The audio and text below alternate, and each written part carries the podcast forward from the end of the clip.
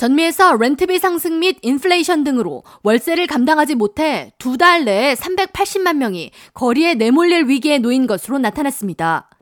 연방 센서스국이 29일 발표한 보고서에 따르면 8월 말 기준 전국 약 850만 명이 임대료를 체납 중이며 이들 중 380만 명은 매우 또는 어느 정도 퇴거 가능성이 있는 것으로 나타났습니다. 부동산 전문 사이트 진로우에 따르면 팬데믹 이후 주택 임대료는 평균 25% 상승했습니다.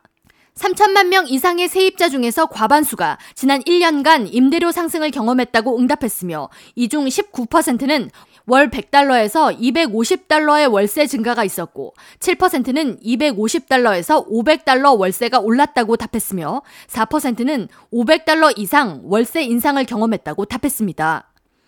뉴욕 맨해튼의 경우 원 베드룸 평균 렌트비가 이미 지난 6월 5,000달러를 넘어섰으며 7월에는 5,113달러를 기록해 1년 전에 비해 1,000달러가 인상됐습니다. 퀸즈의 경우 지난달 평균 임대료가 3,426달러를 기록했으며 브루클린의 경우 3,883달러로 나타났습니다.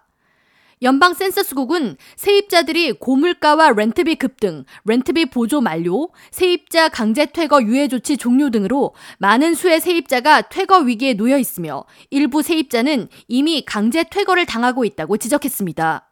뉴욕시의 경우 올해 초부터 지난달까지 1,500가구 이상이 임대료 체납으로 퇴거 조치됐으며 뉴욕시에 접수된 퇴거 소송은 5만 4천 건이 넘어 앞으로 임대료 체납에 따른 퇴거 과정은 더욱 증가할 것으로 예상됩니다. 이는 팬데믹에 따른 뉴욕주 강제 퇴거 유예 조치가 올해 1월 15일로 종료됨에 따라 집주인들이 그동안 임대료를 체납한 세입자들을 대상으로 법적 퇴거 절차에 돌입했기 때문으로 풀이됩니다. 한편 연방 센서스국은 렌트비 상승으로 더욱 큰 피해를 입은 계층이 저소득층이라고 지적했습니다. 전국 세입자 가구 평균 연소득은 약 4만 2,500달러며 이는 전미 연평균 소득 6만 7,500달러보다 2만 달러 이상 낮습니다. 전국 세입자 가정 중 56%가 연소득 5만 달러 미만인 것으로 나타났으며 이들은 가계 소득의 절반가량을 렌트비로 지불해 고물가 시대 의식주를 해결하는데 전반적인 부담이 더욱 커진 것으로 나타났습니다. K라디오 전영숙입니다.